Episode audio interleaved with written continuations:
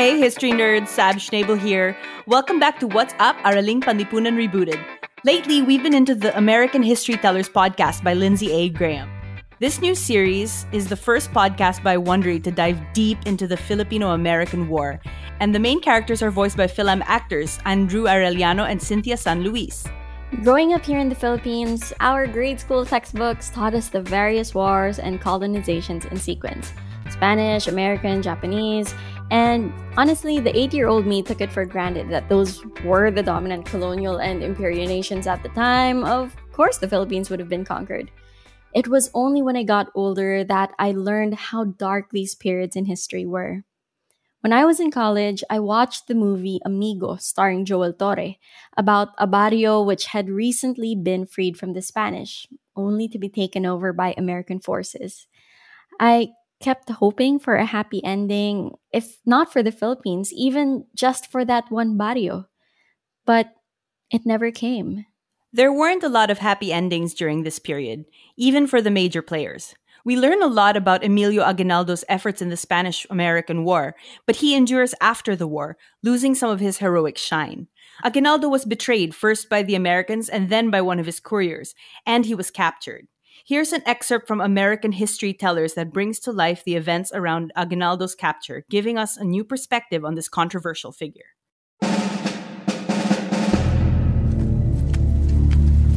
Imagine it's March 23rd, 1901. You're a U.S. Army colonel trekking up a steep trail high in the Philippine mountains.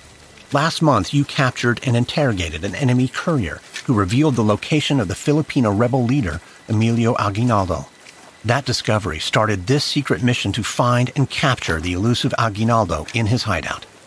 But instead of charging up the hill or sneaking up on the headquarters stealthily, you are following a column of Filipino soldiers through the rain, your hands tied behind your back. But it's all part of your plan. You're pretending to be a prisoner, and the native soldiers are really on your side. You're hoping the ruse is enough to get you past Aguinaldo's guards without violence. Halt! You blink through the rain to see a group of Filipino men with rifles standing before you. If the intelligence you got from the courier is right, they must be members of Aguinaldo's honor guard. Your guide, a Spanish mercenary, steps forward and exchanges a few words with them. You can't hear what they're saying over the patter of the rain, so you wait nervously, hoping the guards will buy the story. Then one of the guards breaks away and walks over to you.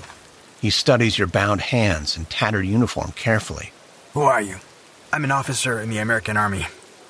I was captured along with four of my men. We've been walking for days. Where were you captured? Down in Casiguran. These fighters stormed our camp. They surprised us. Casiguran. I haven't heard of that battle. Your mind races. You try to decide a different tactic. Look, all I know is they wanted our supplies. They took everything. At this, the guard's eyes narrow. What supplies?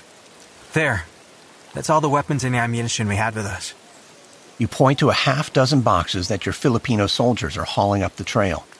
You know that Aguinaldo is in desperate need of supplies, and you hope these spoils of war will convince the guard to let you through. But he turns to you menacingly.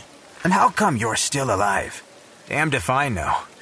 But one of your men said something about a prize for the president. He turns and walks back to the Spanish mercenary, who shows him a piece of paper it's one of the forged documents you made for this operation, a message with a fake signature from one of Aguinaldo's generals explaining your capture. Soon, the guard and the mercenary are in a heated exchange. Your wrists are burning, and you're drenched by rain. Suddenly, the guard turns and walks back to you, but he's wearing a grin. Your escorts will take you the rest of the way. You and your weapons will make a memorable birthday gift for the president. Then he calls out to the rest of the men. Abante! Go ahead. Your column lurches forward and you breathe a sigh of relief. The guard mentioned Aguinaldo, so your intelligence is right. Your heart races, knowing that you're one step closer to capturing him and finally ending this terrible war. But as you climb the trail deeper into Aguinaldo's territory, you still wonder whether this will be a victory or a suicide mission. So the Americans were able to take advantage of an auspicious day and sneak past Philippine defenses. But they couldn't have done it without Filipinos helping them, because there were Filipinos on both sides of this war, just as there were also some Americans against colonization, like Mark Twain. Both Filipinos and Americans could stand to learn more about this period. The first time that I went to America, I bought a laptop and the guy at the store was helping me set up its region settings. I asked him to choose the Philippines on the world map and he couldn't find it. I moved to America for college, and the Philippine American War was not something often discussed.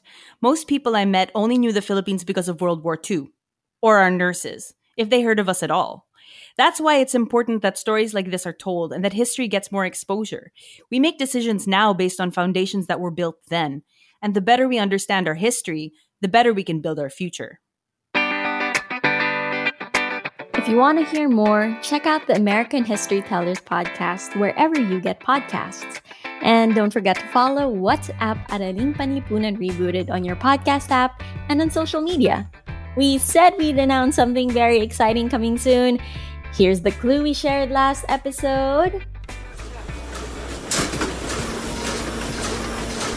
And you can find the answer on our social media pages now. This episode was brought to you by me, Sab Schnabel and Siege Tantenko, and edited by Carl Sayat. What's is a Puma Podcast production.